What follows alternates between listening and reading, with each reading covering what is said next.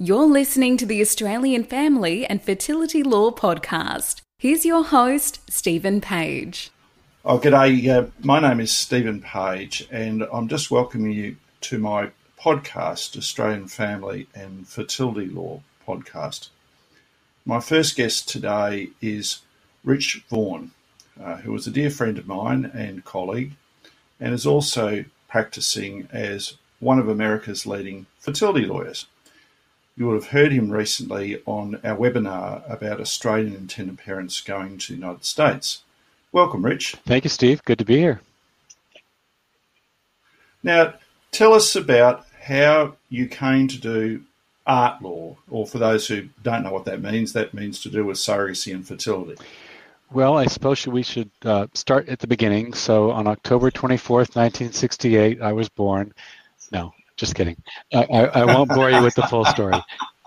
yeah, yeah, story. yeah. um, no, I mean, there's a couple of different starting points, but the most important one, I think, is uh, you know, I went through surrogacy myself with my husband, and we were at the very beginning stages doing our research, etc. And of course, we're advised to speak to a lawyer uh, about what we would need to go through, and what we would need to prepare for, and um, so we did. We spoke to a lawyer, and um, I found it incredibly fascinating. I was a lawyer myself at the time, still am, and um, you know, I, I was just really intrigued by what I was hearing about the whole process. So I actually called our lawyer the next day and I said, What's it like to practice in this area?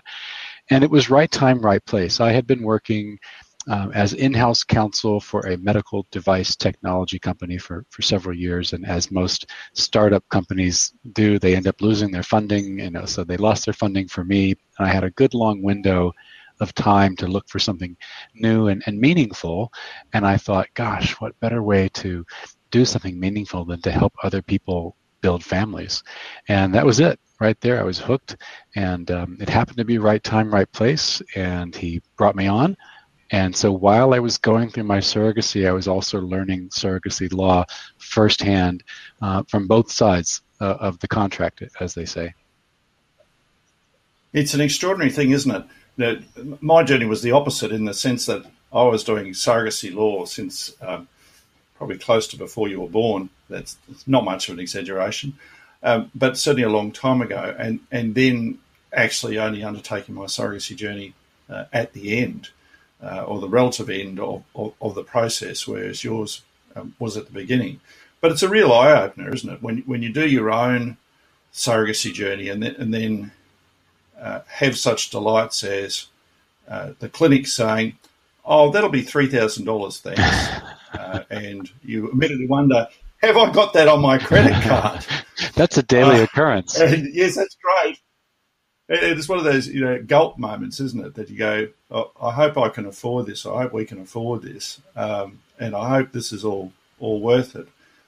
And um, your journey, your surrogacy journey, how how did your journey go? Well, um, it was precisely because of the costs that um, our journey. Uh, took a long pause at the beginning and we basically talked about wanting to have kids together early on in the relationship and we found out how much it cost and we knew we needed to save up.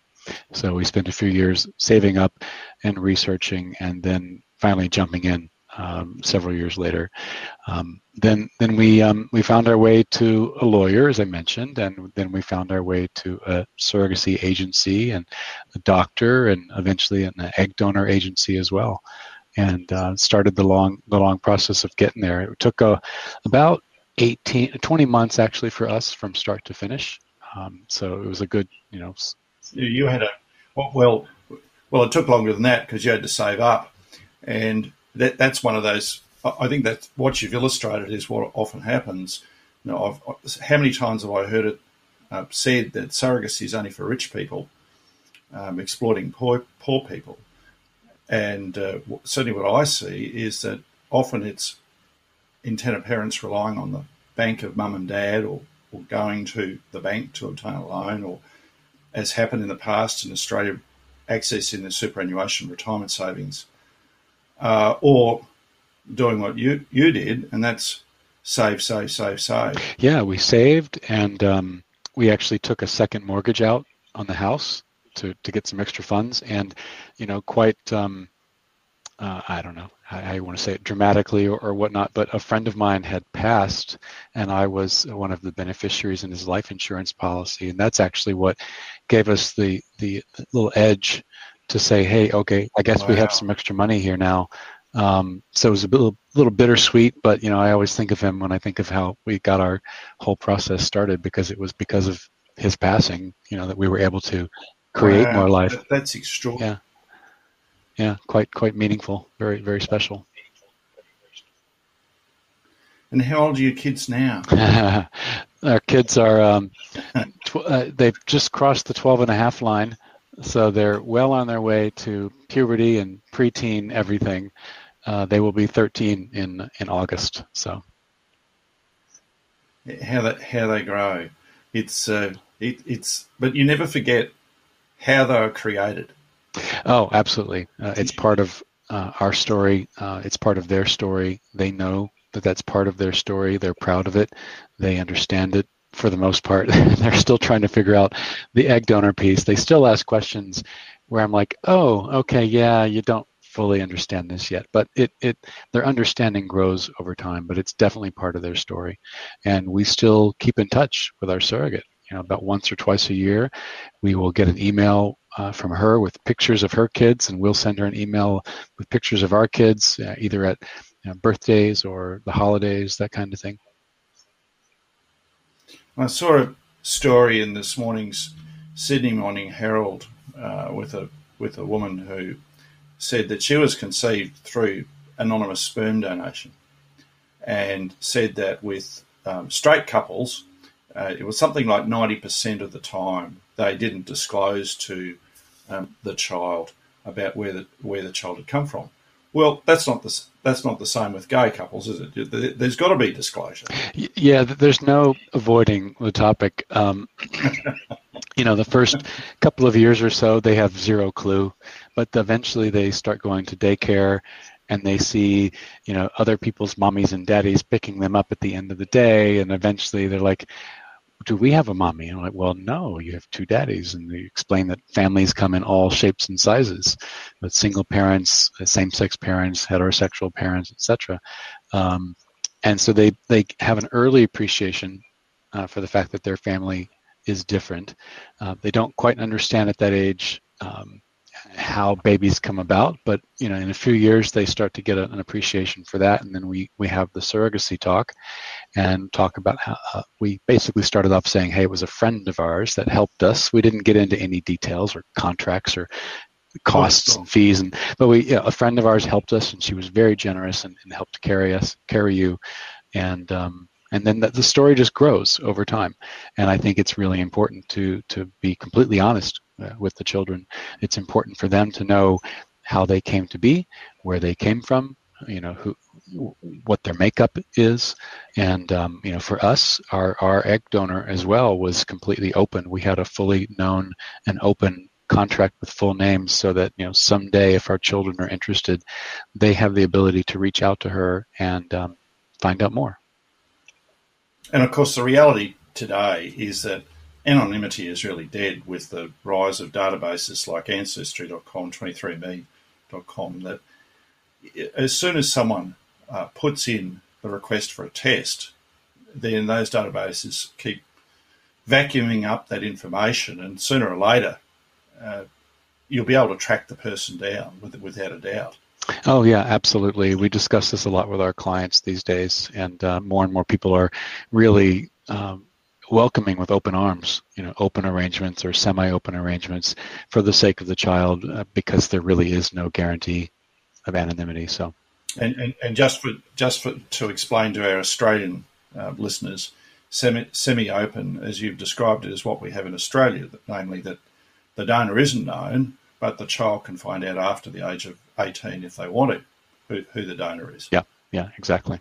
And and f- for us here in the U.S., it, it means that there's some mechanism for communication that's made a part of the arrangement, whether it's through a uh, donor sibling registry uh, or an anonymous email. There's some contact possible even before the child turns 18. There's some a way of the parties communicating with each other. And in the midst of this, when you decided to change your career from medical devices to uh, helping people have kids, uh, you somehow uh, morphed uh, into this super lawyer uh, who's and that sounds that sounds like you, you stand astride buildings, but but the reality is that you were you know you were recognised around the world for your expertise, uh, particularly with surrogacy, but certainly fertility generally. And tell us about the journey about how that happened when when you started off into this journey because uh, you were becoming a dad, and then discovered that I presume that you actually like what you were doing. Yeah, I absolutely love what I do, and I think it, that's obviously an important part to anyone's success is really being passionate about what you do. Um, I, I, I had an unusual trajectory in in some ways. For many lawyers in this space, they practice other areas of family law and they find their way into assisted reproduction, and so it's not the the sole focus of their practice, but I was hired into an already successful practice. Um, so from day one, all I've ever done in this field was you know 100% assisted reproduction and at the time i joined the firm they were looking to create a national law firm and i had experience with creating national networks and, and national uh, sales distribution networks for the prior medical device company that i'd worked for so it was a good fit for me this is why it was right time right place. And in doing this for the law firm, I, I created relationships with attorneys in each state around the U.S., um, creating of counsel relationships between lawyers practicing um, in that state, and they would you know be our of counsel. Um, and as part of that, and, and just go ahead. And just, yeah. and just hear about that. Your your uh, network of, as you say, of counsel uh, is unparalleled. No, no one else um, in in this field has that network of, of colleagues that you work with uh, day in day out. Absolutely. Uh, it, it, takes a lot of time and effort and resources to to build that network. And you know we had the ability to do that at the time which was 2006 and um, you know i would go out and personally interview and talk to these attorneys and make sure they were a good fit that they understood that we were about all families you know, so single people, same-sex couples, etc., and we needed their support in, in ways that um, you know a lot of other family lawyers at the time weren't able to provide. So, handpicking these folks and then learning the law in each of these states, it almost became sort of a natural jump to then get involved with the American Bar Association and then eventually become the chair of the American Bar Association Assisted Reproduction Committee, uh, which so re- I'm just going to stop yeah. just stop you there yeah. and, and just say, you know, I think one of the things that Australians don't often don't understand is that there's not one system of law to do with surrogacy or egg donation in the US, is there? No, no. In fact, uh, assisted reproduction law is not a matter of federal law in the U.S. It does change uh, from state to state, and you have to be aware of and um, um, including into your contracts and other work the law of each relevant state that touches that transaction. So it, it is definitely a state by state thing, and it's been evolving in the U.S. Uh, for over 30 years now. even today, um, the laws are drastically different from one state to the next. And, it, and so we're looking at a grand total of 50 states plus the District of Columbia, so we've got 51 states, all all with different systems, and you somehow have got your head around all of those. Uh, yeah, um, had had to. It was part of the job, and um, you know, one of the things that we do when we meet with with new prospective intended parents who are looking at surrogacy in the U.S. is we want to assess based on their particular situation what states in the U.S. are legally suitable for them. So we had to get a, a good understanding of the law uh, in each state. And so as, as that research and education, self-education progressed, it became um, kind of a nice natural jumping point to chair the American Bar Association Assisted Reproduction Committee. And in doing so, I got to meet everybody else in the field, not just the of councils that we had selected to be part of our, our network. Um, and then you know, our, our business naturally includes intended parents from many other countries around the world. So why not develop a network of international attorneys as well? So I've I've just sort of made it my business to meet everybody as, as much as I can, and uh, I've had the good good pleasure and fortune of working with many people from all over the world and most of the attorneys all across the U.S. who, who work in this space. Now, one of the one of the achievements that mm. happened when you chaired the uh, ART committee of the American Bar Association was to develop a policy about a proposed Hague surrogacy convention.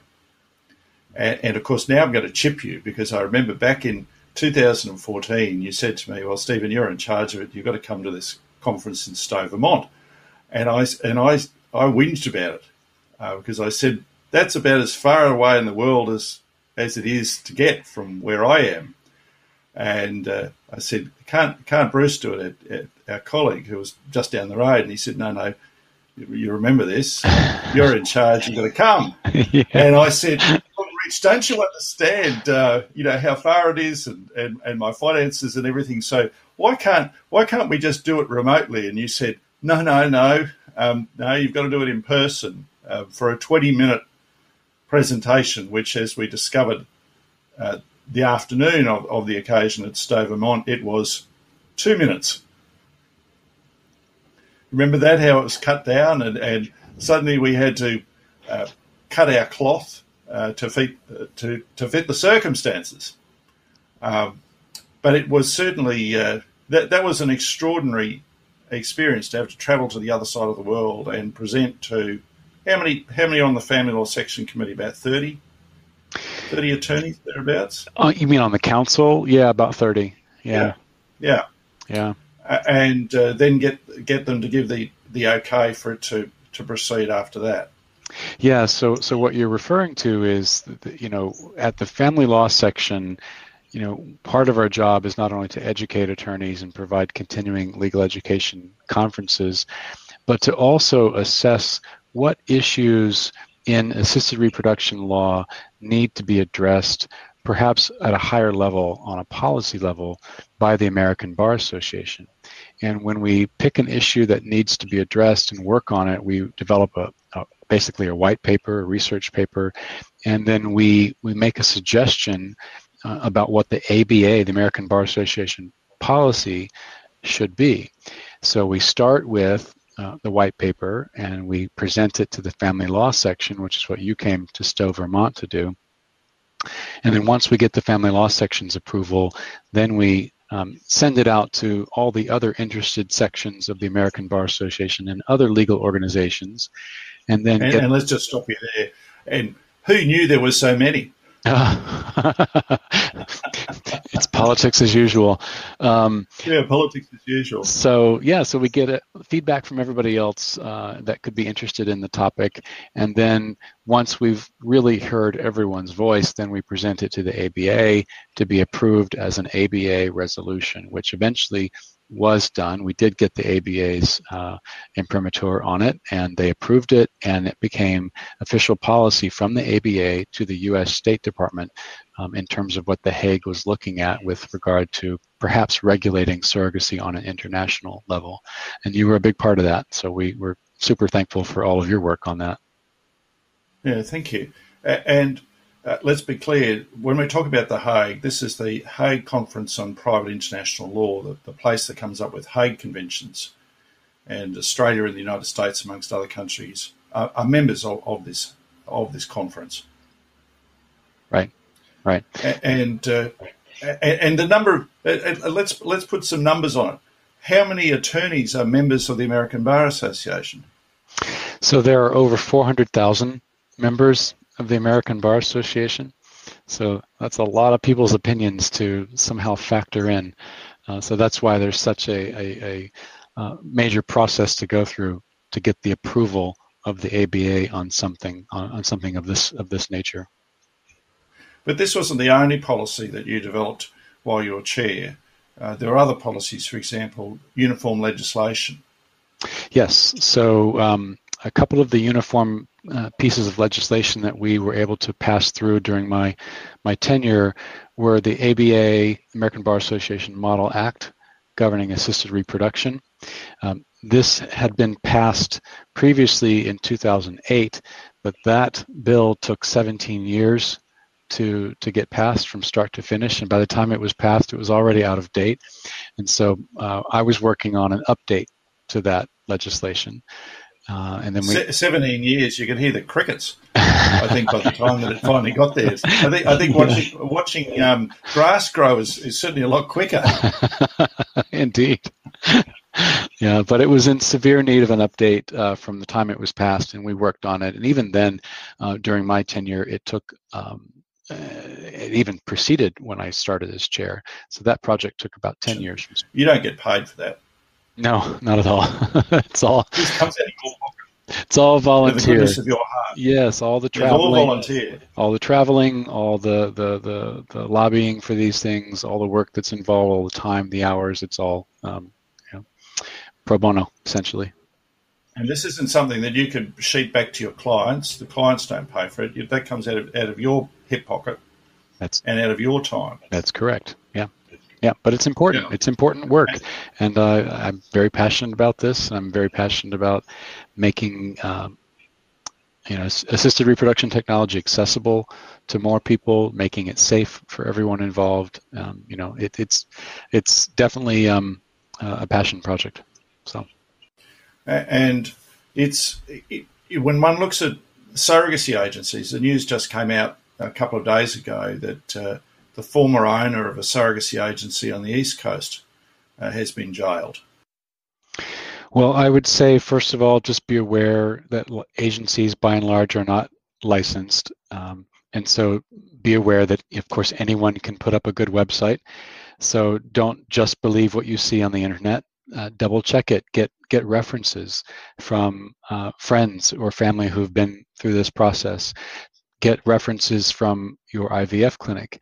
Get references from the attorney that you work with and eventually you may see some of the same agency names pop up on multiple different lists and you'll know that's a way to narrow it down there are several hundred agencies in the US so it's it's a, it's a massive project to try to narrow it down but go with the people you know first and start with those folks especially the credentialed professionals who can give you qualified referrals that's a great way to to start Sure. And and in your work with thousands of clients who've uh, become parents through surrogacy and, and egg donation, you've won some awards. So tell us about the awards that you've received. Oh, I don't even remember. the, the awards aren't important to me. It's nice to get them, but um, gosh, I think I got one from the ABA. Uh, I think the the family law chair uh, gave me an award, just a recognition for work done. Um, I believe I received an award from the Family Equality Council, and then also from the American Fertility Association, which l- later changed their name to Path to Parenthood. Um, there might be one more. so, Family Equality Council uh, is a nonprofit organization dedicated to um, ensuring equality for all families um, that are either headed by LGBT parents or may have LGBT uh, uh, children, and it, it's there to help promote family building as well as family support.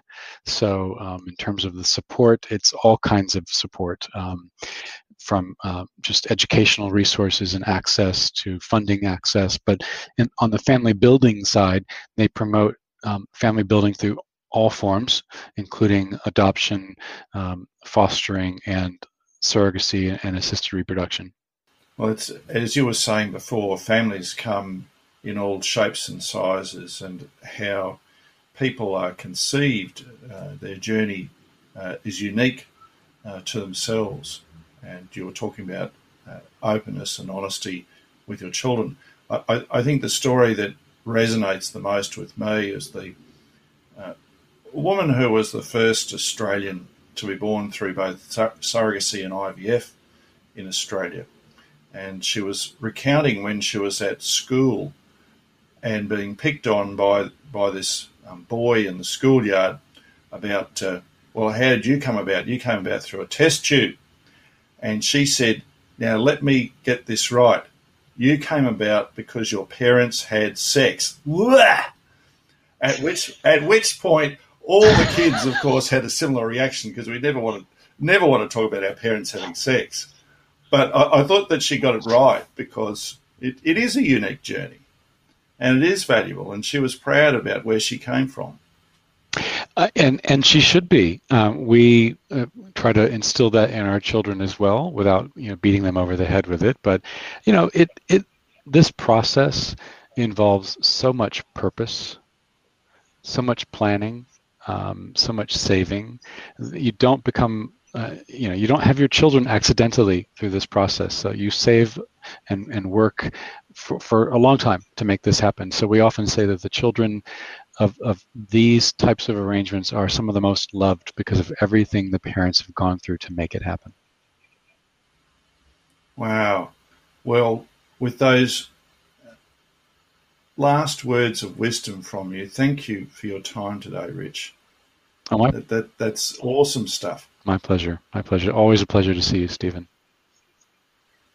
Thanks, Rich. And you're listening to the Australian Family and Fertility Law Podcast. Thank you for joining. Thanks for listening. If you have any questions, please don't hesitate reaching out to Stephen at pageprovan.com.au.